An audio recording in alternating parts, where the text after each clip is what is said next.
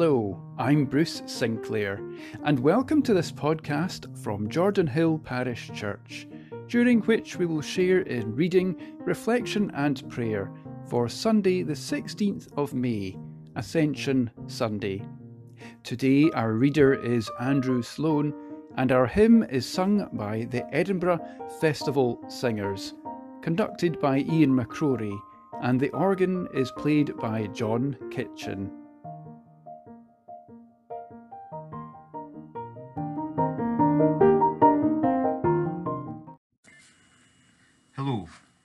Reading is from the book of Luke, chapter 24, verses 44 to 53. Jesus appears to his disciples. This is the word of God. Then he said to them, These are my words that I spoke to you while I was still with you, that everything written about me in the law of Moses, the prophets, and the Psalms must be fulfilled. Then he opened their minds to understand the Scriptures.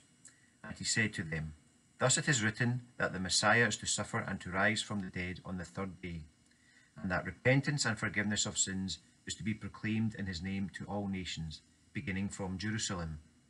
You are witnesses of these things. And see, I am sending upon you what my Father promised.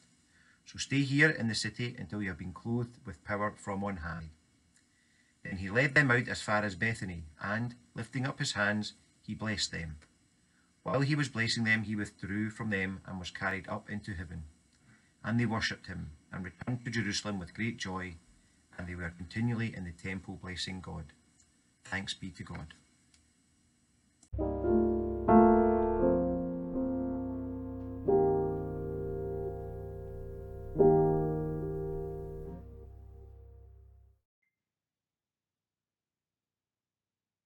In the early days of television, in the post war 1950s production era, programming was not as slick as it is today. It was the early days of television, skills were still being learned, it was black and white, and all too often there were intervals between programs to allow for changes between studios or to cover the all too frequent studio breakdowns.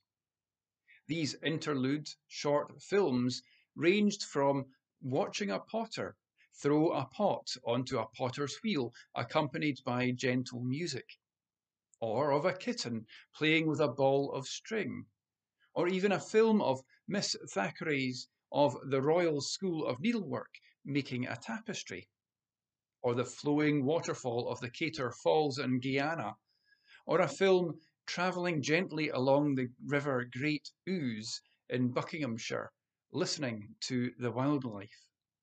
Quaint and now very dated films describing simpler times, but linking different programs and themes, or covering for a hiatus behind the scenes as people scurried about wondering what to do with cables, lights, and equipment. The episode we read today in Luke's Gospel serves as an interlude in the narrative of the Gospel. The Presbyterian Church doesn't always make this ascension story a great feast day, yet it forms an important link in Jesus' journey and is far from a quaint passing pastoral scene. It is now 40 days since Jesus' resurrection and since he encountered Mary in the garden. Forty days since he walked the road to Emmaus, explaining the scriptures to the disciples. Forty days since he appeared to his followers that Easter evening and breathed his peace into their lives. Forty days of practicing forgiveness, showing love, teaching, shepherding, commissioning. Forty days of reprieve before Jesus ascends to be with his Father. This interlude bridges between Easter and Pentecost, between waiting and learning, and the beginning of a new chapter. Jesus' earthly ministry is now at an end, and we are at the time of the beginning of the work of the church. Here, Jesus gives his apostles their direction they would have the same power that he had from the coming of the Holy Spirit, and they would fulfill the purpose that God had for them to bring the good news of a loving, living, saving Jesus to all the world. Jesus broadens their horizons, not just familiar Jerusalem and Judea, but Samaria and the rest of the known world. God's kingdom tolerates no narrow nationalism or ideology. There are no barriers to fellowship and love with Him. This good news is spread by witnesses, he says, not soldiers, through a gospel of peace, not a declaration of war, and by the work of the Holy Spirit. Nothing could be further from the so called religious violence of past and present, of crusades, fatwas, ethnic cleansing, of the past week's early morning bombing raids, or retali- retaliatory strikes, all of which don't enter into the peace of God. With these last words of blessing from Jesus, scattering promises of power, he raises his hands to heaven and disappears from sight. As with the resurrection, so with ascension, we are not given the mechanics of what happened. It's not something we can understand easily, and maybe we are not supposed to. We can try to rationalize it out to some sort of biblical illusion, but that robs it of its poignancy. The disciples gaze into heaven, not quite able to believe that Jesus had gone for good, longing for him to return. He leaves them with a promise that God will clothe them with power from on high. Then they make their way back to Jerusalem with great joy, back to the city, back to reality and life, back to carry on his work. There is, as one theologian puts it, a significant pause between the mighty acts of God, which are bookended by Easter, and then Ascension and Pentecost. The followers of Jesus have had to wait and pray for direction about what to do next. But their waiting hasn't been empty handed. They waited in hope because Jesus promised them help. They waited with a purpose because there was work to be done. They had to be the ones who would be his witnesses across the world. This was their work. And because they were faithful to that work, we are here today. There is something quite unsentimental, almost uncannily austere about the ascension story. It's not meant to be about divine vanishing acts. It is something unrewarding and often dangerous, but always filled with hope and mercy and graciousness. And it speaks to many Christians today. For those times when we feel we are left waiting or left wondering what to do next. For those times when we might as well be gazing up into heaven and not getting on with the work that lies around us to be done, not quite knowing what to do or what to expect next. Do we have to look far for things that need to be done? Has the kingdom of God claimed the way that we live and we work? Have we lived up to the promises of our faith and lived in such a way that draws people of faith because of how we live? What is the work that surrounds us that still needs to be done? The help that needs to be offered, the difference that needs to be made, the people that still need to be loved? Or do we stand around gazing into heaven in a perpetual interlude, largely ineffectual? Are we fulfilling the potential that is within us, or is our focus and our energy dissipated by the burden of life? There is an element of choice for all of us in how we live out our faith. That is shaped by our gifts and our skills and of course where our energy and our passion lies. All interludes come to an end. We may want for the church to return back to whatever normal was. Perhaps there is a moment now to reshape that next part of the story.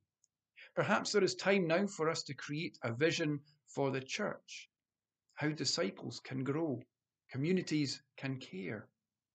As the disciples returned to Jerusalem, they waited for God's gifts to help them shape their journey. In these last days of Eastertide, let us spend time in prayer, in listening, and in preparing for the Holy Spirit. In the midst of uncertainty and expectation, we desperately want to step into the next chapter with one eye on heaven and one on earth. We take time to pray, not just for a healing of the earth and peace between people, but for the world to experience a love so fierce that it lets us glimpse a vision of the kingdom of God. Amen.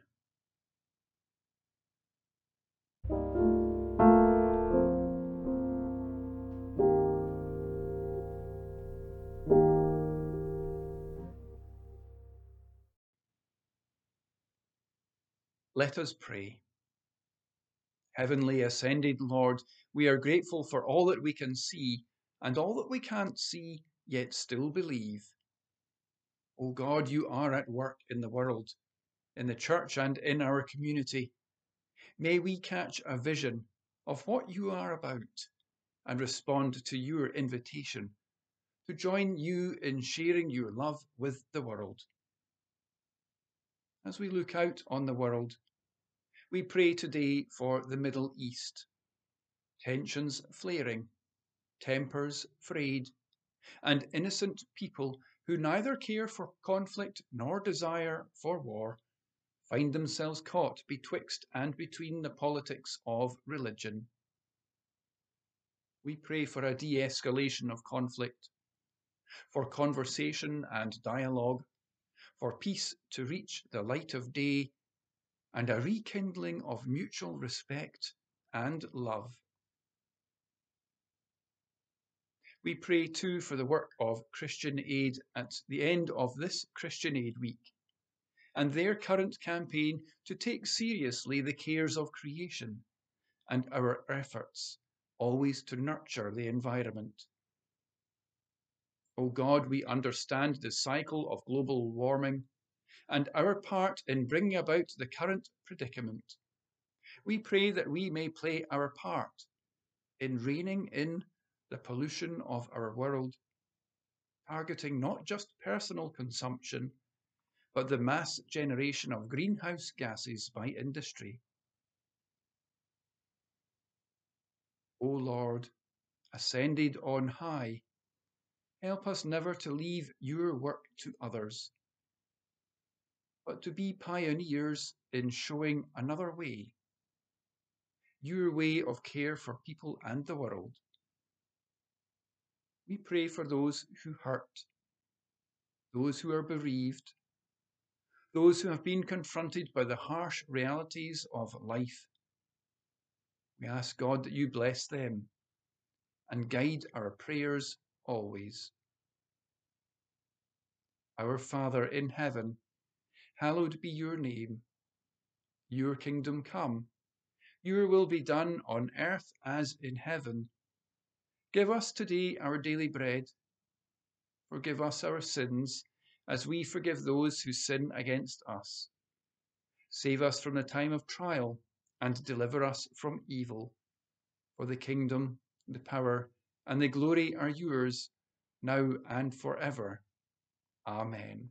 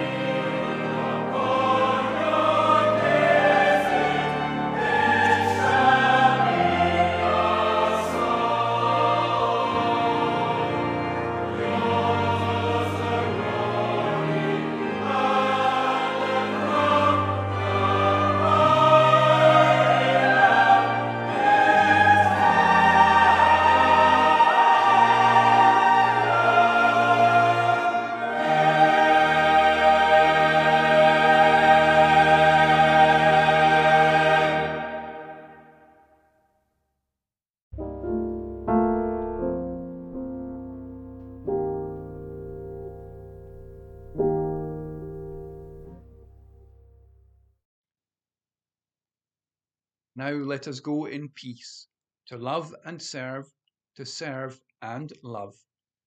Thank you for joining with me today for this time of worship. And now may the blessing of God Almighty, the Father, the Son, and the Holy Spirit be with you and all those you love this day and every day. Amen.